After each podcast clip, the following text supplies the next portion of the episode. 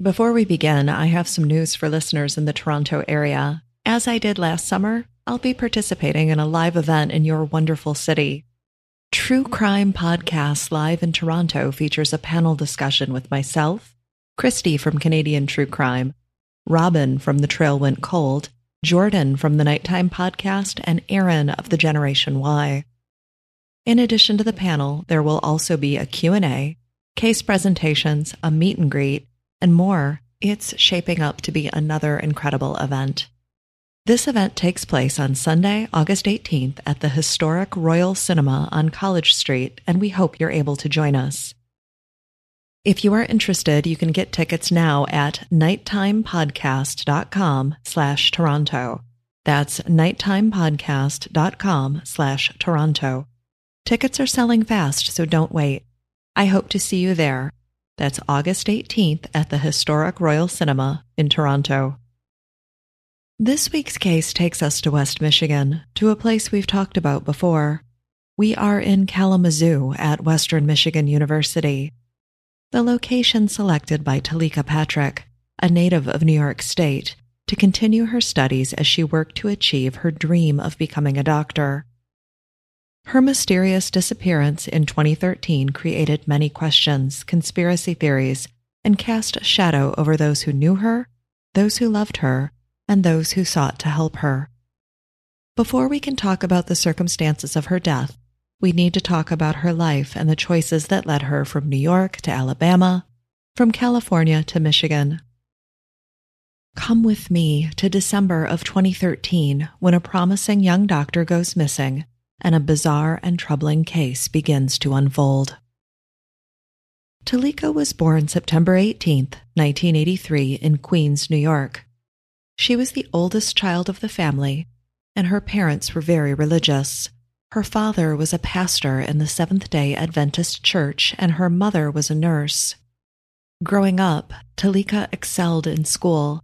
She would graduate from the Bronx High School of Science as a National Merit Finalist. This is an academic distinction based on test scores, academic performance, and extracurricular activities. Teleka was attractive, well liked, and brilliant. And those close to her they knew she was going places. During her senior year of high school, Teleka fielded offers from dozens of colleges, including an Ivy League school. At graduation, she announced her decision to attend Oakwood University in Huntsville, Alabama. Oakwood is a historically black college owned and operated by the Seventh day Adventist Church. Remember, her father was a pastor, and this is the faith she was raised in. Teleka graduated in 2004, eventually relocating to California to continue her studies. And it was while she was in California in 2006 that she met the man who would become her husband. Ismail and Teleka met on an online dating service. They were an attractive couple and hit it off immediately through their conversations. Teleka knew that he was the one for her before they ever met face to face. In spite of a brief breakup three months after they met, they married in July of 2006 after only knowing each other for a few months. Before they married, there were two red flags that Ismail disregarded. At one point in the relationship, Teleka told him that her favorite movie is A Beautiful Mind because it was essentially telling her story. She related to the lead character played by actor Russell Crowe. For those who aren't familiar with the film, it was a biopic about John Nash, a well known mathematician who was both brilliant and schizophrenic. In an odd parallel, the first time his mental illness crossed over into his work was when he was about 30 years old. This is also the case with Teleka, but let's not get ahead of ourselves. Teleka also told Ismail that while she was an undergrad student in Alabama, she heard what she thought was the voice of God speaking to her. Now, Ismail was not a Seventh day Adventist, but he was a religious man. He believed in God and he believed in miracles. He found it odd that she heard a voice. He also knew how deeply religious she was and how she was raised.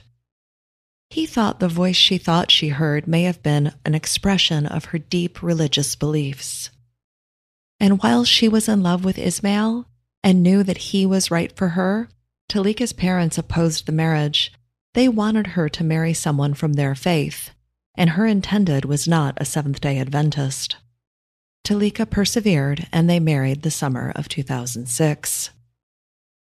The newlyweds moved with Ismail's two children from a previous relationship to Loma Linda, California, where Teleka was in medical school, pursuing both an MD and a PhD in biochemistry at Loma Linda University. I stated earlier that Teleka was brilliant and hardworking, and here she is, pursuing dual degrees at the doctorate level. I can't even imagine how difficult that must have been. She seems to have it all. She's young, highly intelligent, beautiful, happily married. Unfortunately, her intelligence and high performance may have hurt her. It made it easier for Teleka to hide or mask her escalating mental illness.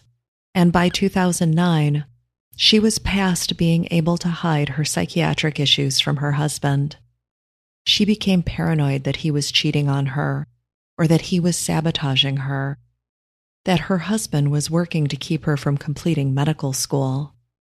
She became physical with him, and he had no choice but to move himself and his children out of the home while begging her to get help so they could save their marriage. He loved her. He did not want to separate or to get a divorce. What he wanted was for his wife to get help.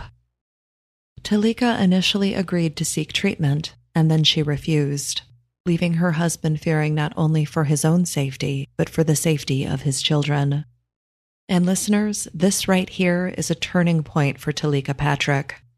She needs help, and she may have known that she needed help, that something wasn't right. However, there were other issues at play.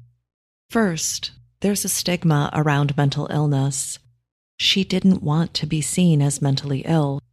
Second, a diagnosis of schizophrenia or bipolar disorder, that could have derailed her career. Being a doctor was her life's ambition, and the thought of losing this dream, it likely stopped her cold. Teleka would eventually file for divorce, and their divorce became official in 2012. In July of 2013, Teleka moved to Michigan for her residency in psychiatry with the Western Michigan University School of Medicine at Borgess Hospital in Kalamazoo. Teleka was in high demand. She could have done her residency almost anywhere.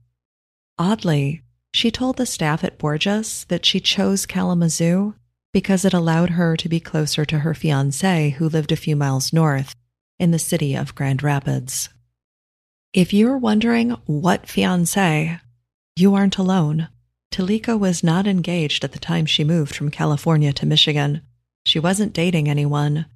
This statement was bizarre and it was a lie, but the team at Borgess had no idea that anything was amiss. Teleka Patrick is young, brilliant, and full of promise, and she's starting to fall apart. Towards the end of 2012, a few months before moving to Michigan, Teleka started contacting Marvin Sapp, a pastor and gospel singer in Grand Rapids, Michigan. The pastor was well known in gospel circles, and he wasn't unused to this type of attention, particularly after his wife died of cancer in 2010, leaving him a widower in his early 40s. Teleka contacted him frequently, although it appears he never acknowledged her correspondence. Teleka told her family in New York that she was going to marry Sapp, so it's likely that he was the fiance she was referring to.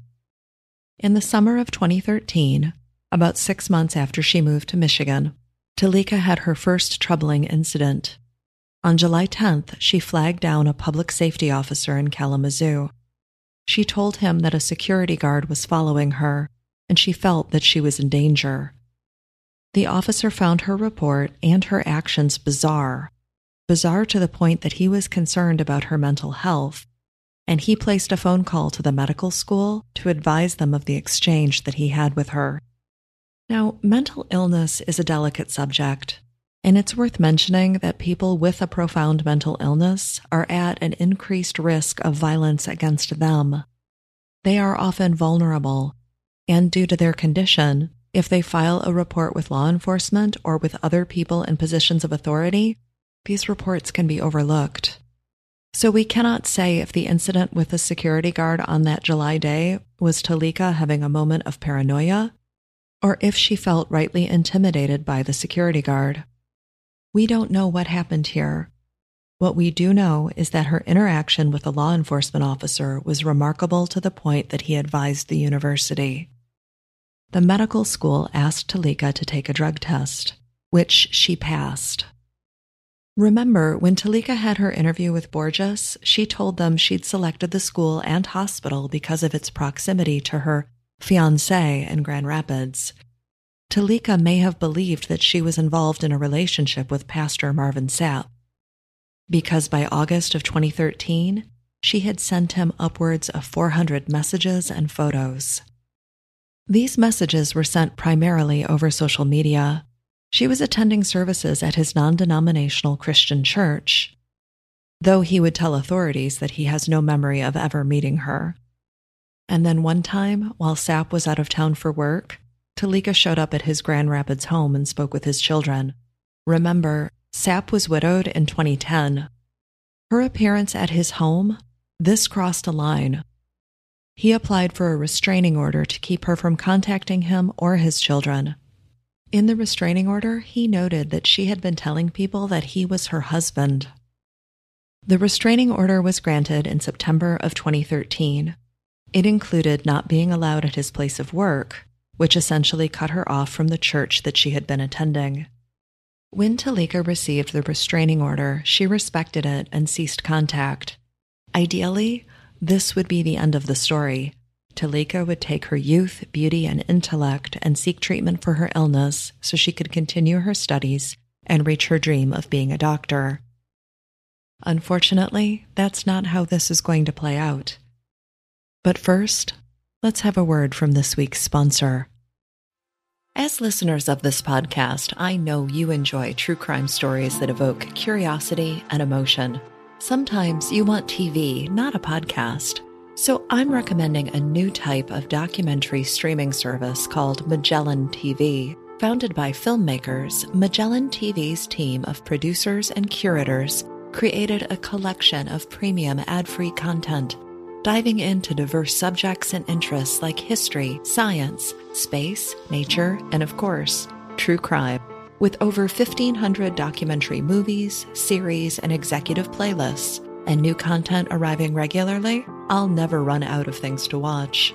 While looking through the Magellan TV app, I immediately found a documentary that piqued my interest Parachute Murder Plot. This documentary tells the story of Victoria Cilliers, who jumped out of an airplane at 4,000 feet, something she'd done over 2,000 times before, but this time was different. Her parachute didn't open, and she came crashing down to the ground. Victoria survived and soon found out someone had tried to kill her for the second time. I won't spoil the story for you, you'll have to watch for yourself. This is just one of the many unique titles I found.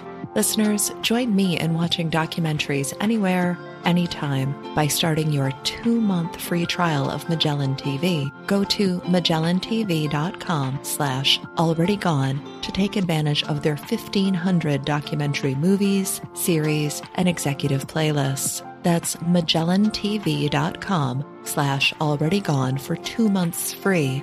Don't miss this opportunity to discover new documentaries and true crime content that I know we've all been looking for. Teleka handled the restraining order well. She left Sapp alone. She stopped attending services at his church and did not contact his children or go to his home again. But she wasn't well. Teleka was decompensating. In October, Teleka struck an animal with her car. She texted a friend back in California that she believed Marvin had possessed the spirit of the animal and sent it to attack her. She followed this up with more messages about demons and things like that. But the texts, they didn't make a lot of sense. She sent similar messages to her brother about Sapp, about their connection, about how his thoughts invaded her head. Messages that left her brother shaking his head or texting back to his sister to ask what she was talking about. Teleka also made some concerning social media postings. For instance, on the day the restraining order was filed, she posted about how she was concerned that the telepathic link she had with Marvin was just a figment of her imagination. She doubted that God had told her she was supposed to be with Marvin, and she was afraid that she had experienced a psychotic break. But she went and looked at Marvin's social media postings and she saw one of them which she believed contained a hidden message to her, and that calmed her fears. And if all of this isn't worrisome enough, Teleka had multiple Twitter handles. They were all pretty transparent, so you'd know that it was her, and most of her activity was directed toward a bearded widower with three children who lived in Grand Rapids, so we know that she was tweeting about Marvin Sapp.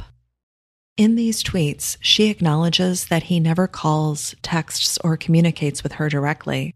It's all a psychic connection, a connection that he speaks to her through. And after the restraining order, while it appears that she never contacted him directly, she continued to tweet about him. She talked about how he left her drained, how he hurt her, and how she became depressed. On November 2nd, she posted, quote, I guess Invega is not as powerful as they advertised. I guess I could tap into it again if I really wanted to. But it started scaring me, so I'm not going to do it anymore. Invega is a medication used to treat schizophrenia and schizoaffective disorder. The generic name of this medication is paliperidone. And we should note that Teleka never received a diagnosis of any sort because she never actually sought help for her mental illness, not as far as we know. But she did work in a hospital as a psychiatric resident, and it's possible that she had access to medication. While Invega is available as a daily pill, the medication can be given as a long acting injection, where the patient takes one shot every four weeks to manage their illness. So, listeners, you don't have to imagine her taking a bottle of pills off the shelf and no one noticing. If she used the shot instead of taking pills, it may have been easier to get it covertly. Someone may even have helped her, writing a prescription for her, assuming it was worth trying to manage her symptoms, but not worth derailing her career by giving her an official diagnosis. On December 4th, Teleka contacted a friend in St. Louis and the two talked. She asked him to come see her soon because she was frightened and she was upset. And let's remember that as we walk through the red flags of her declining mental health, we are talking about Dr. Teleka Patrick. She went through medical school. She graduated with two degrees. She was in the first year of her residency, where she was considered to be excelling.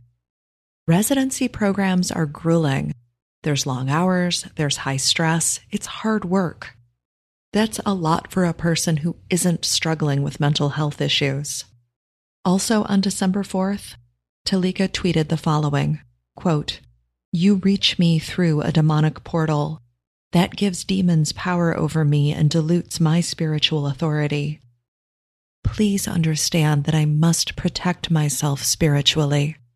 I'm assuming that this tweet is about Marvin, and about her belief that he was talking to her through psychic channels. The idea that demons had power or control over her, that must have been so frightening.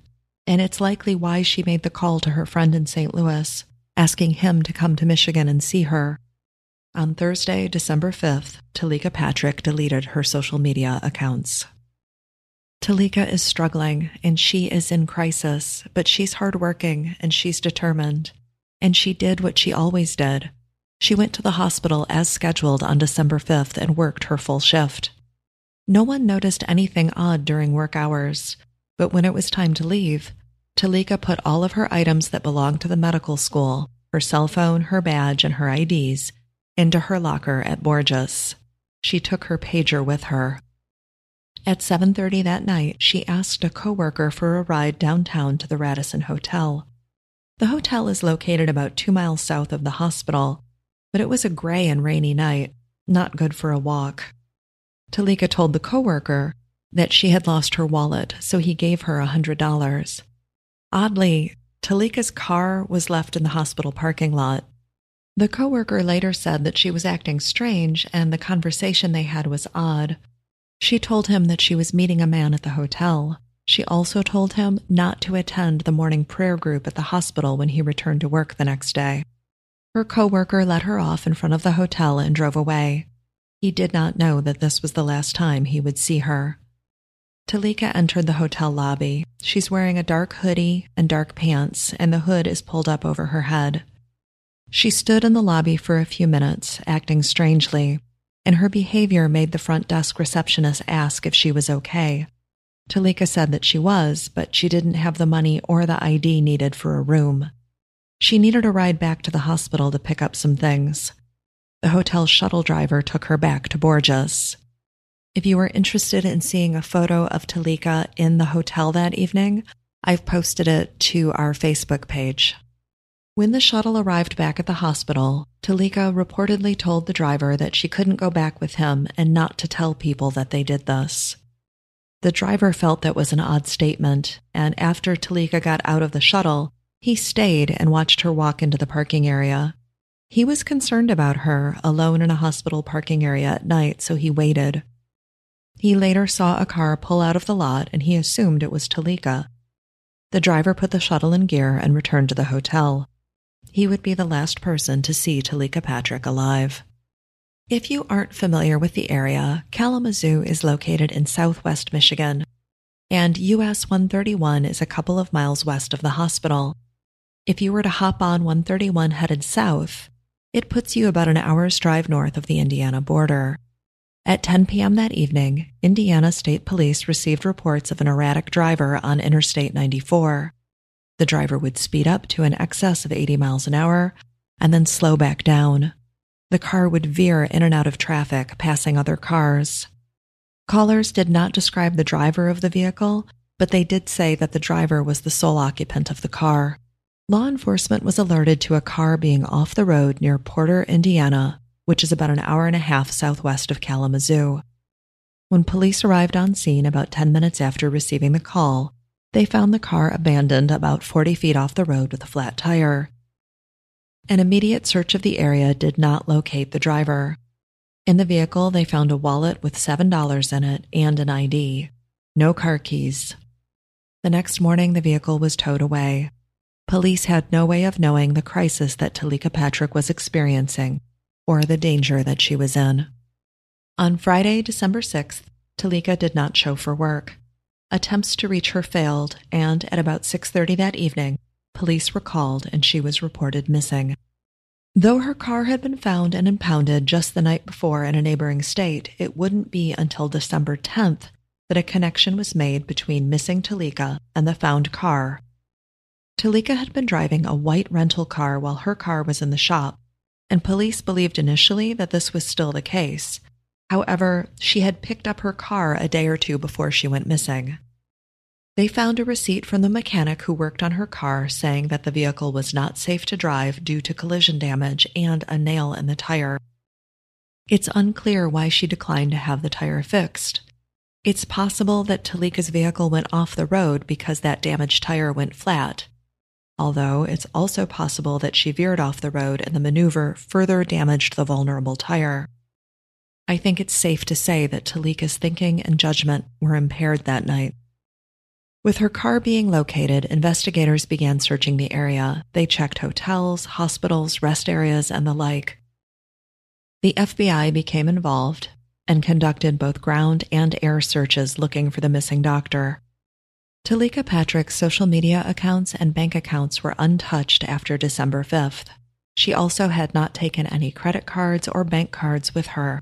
Remember, she'd offloaded all of her hospital items like her cell, badge, and ID into her locker Wednesday night before asking her coworker for a ride to the Radisson. Search dogs were brought to the scene and tracked back to the highway. There were some limits in this search. It had been more than five days since Teleka's car was towed from the spot. The night that she disappeared was cold, rainy. The responses of the dogs led investigators to come up with scenario number one, which is that the car got a flat Teleka hitchhiked and was picked up by an unknown person. Law enforcement initially released information that they believed Teleka was headed to Chicago to see family. Later, they would admit that they felt she may have been headed to see her friend in St. Louis, the one that she'd called and asked to come see her. Police did not want to release this information because if Teleka did leave on her own to get away and was trying to lay low, they did not want to frighten her by revealing her likely destination. Even while pursuing the idea that she left her car and was picked up by another vehicle, they went with scenario number two, which was that she had not gone very far, and they continued to search the area. There was no snow or ice when Teleka went missing on December 5th, but temperatures plummeted on December 6th and stayed cold enough that the nearby lake, Lake Charles, would stay frozen over until April. The lake was very close to where Teleka's car was found, so it was a good place for them to search. In late January, about eight weeks after she went missing, investigators did a sonar search of Lake Charles. It wasn't just iced over at this point, the lake was also covered in snow. They used an auger to dig 55 holes in a grid pattern across the lake. Then they used sonar equipment in each hole, but they found nothing. Law enforcement continued to search from winter into the spring. There were plans to send divers into Lake Charles, but a date was not yet set for when that would happen because it was dependent on the lake being free of ice.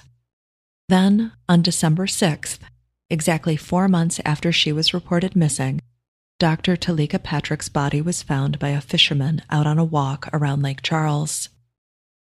She was found in about three feet of water, and she was wearing the clothes she was last reported seen in. In her coat pocket, they found her car keys, her pager, and $100, presumably the money her coworker had loaned her when he dropped her off at the Radisson in December. Now, across the lake from the highway is a large truck stop. That, late at night, would be highly visible because of its lights. There is a theory that Teleka, having driven off the road, started walking toward the lights to get help. After coming over the wooded berm that separated the highway from the lake, the rugged and steep slope to the lake may have taken her by surprise and she fell into the water. There are two issues with this theory.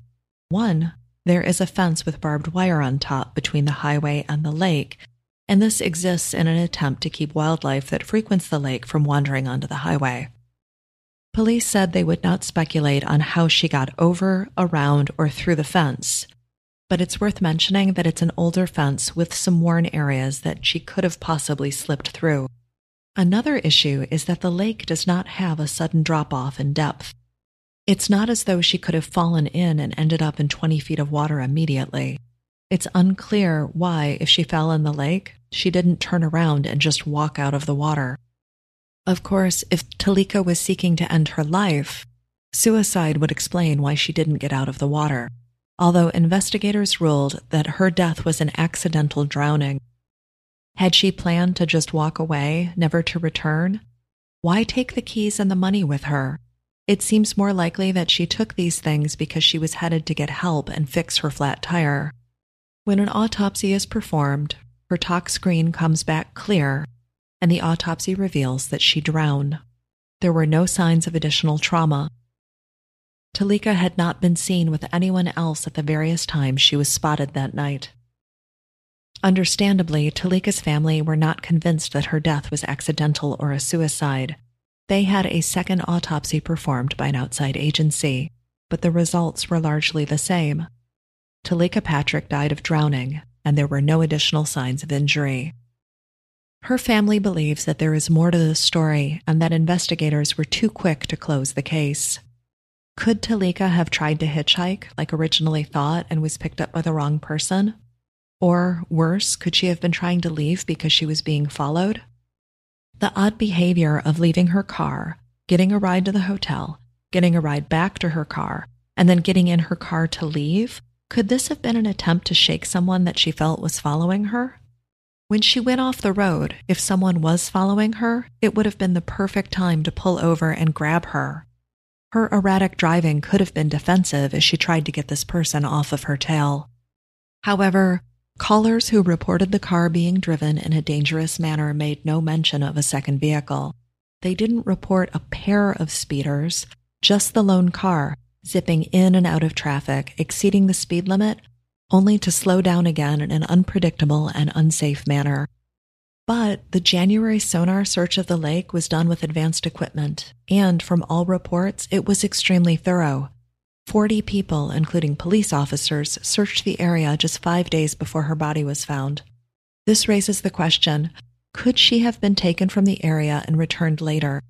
Shouldn't her remains have been found in January? Regardless of how Teleka Patrick met her tragic end, there was a startling shift in coverage of her case. It went from, quote, beautiful, brilliant doctor is missing to, quote, gospel singer's stalker missing. When the restraining order became public and her erratic behavior made the news, that's what the story became about. Teleka Patrick was both brilliant and she struggled with mental illness. It is frustrating to see how media coverage minimized her and influenced public view of her case. Her family was upset by this as well, concerned that people were more interested in looking for the brilliant doctor and less interested in searching for the so called crazy lady who probably just wandered off. Teleka Patrick was a complex individual. She was smart, determined, driven. She was a sister, a daughter, and her faith was important to her. She valued and was valued by her family and friends. She took pride in not only her accomplishments, but in her daily work. Had she received assistance and support, had someone intervened and connected her with treatment that she needed, her story could have had a very different ending. Already Gone is a true crime podcast focused on Michigan and the Great Lakes region.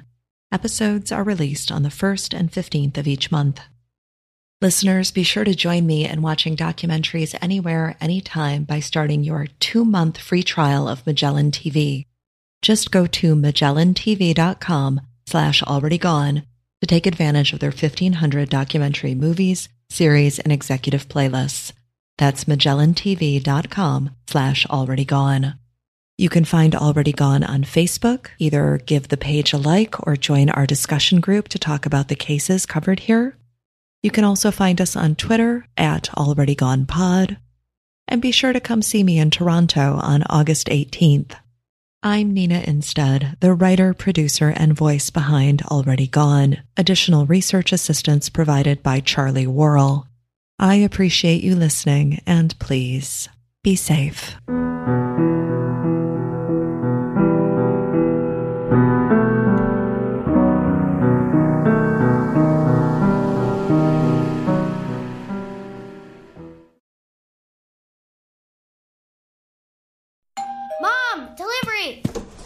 Loading up on things from Walmart. Yeah, I used my new Capital One Walmart Rewards card. It earns unlimited 5% back on everything I buy from Walmart online. Say what? 5% back.